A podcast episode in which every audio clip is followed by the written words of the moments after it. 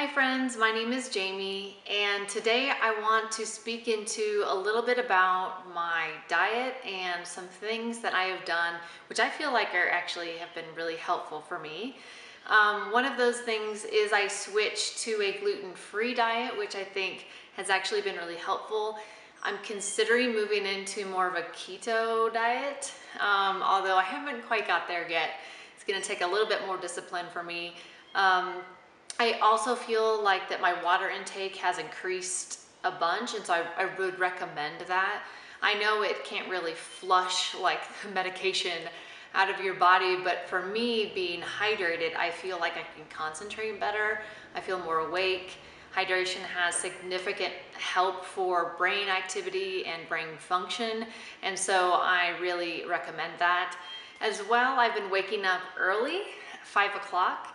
I feel like it that has been helpful for me to have a routine because I know exactly what to expect for the most part.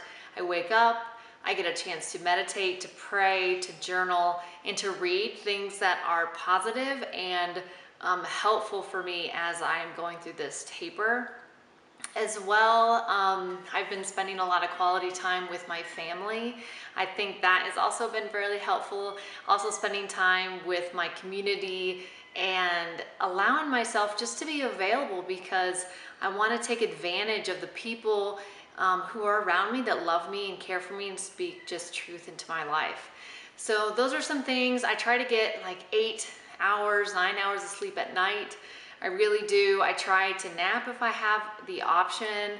Um, things like that are really important to me. Um, also, I am a spiritual person, so for me, praying is a big help and meditating and trying to just be present in the moment because your mind can take you so far into the future or so far into the past. You don't want to go there. You want to be where you are right now, be present and be available to be loved and cared for and to love other people in return. So I'm just giving you a few things that have been helpful for me. And um, yeah, I really do just wish you the best in your taper experience.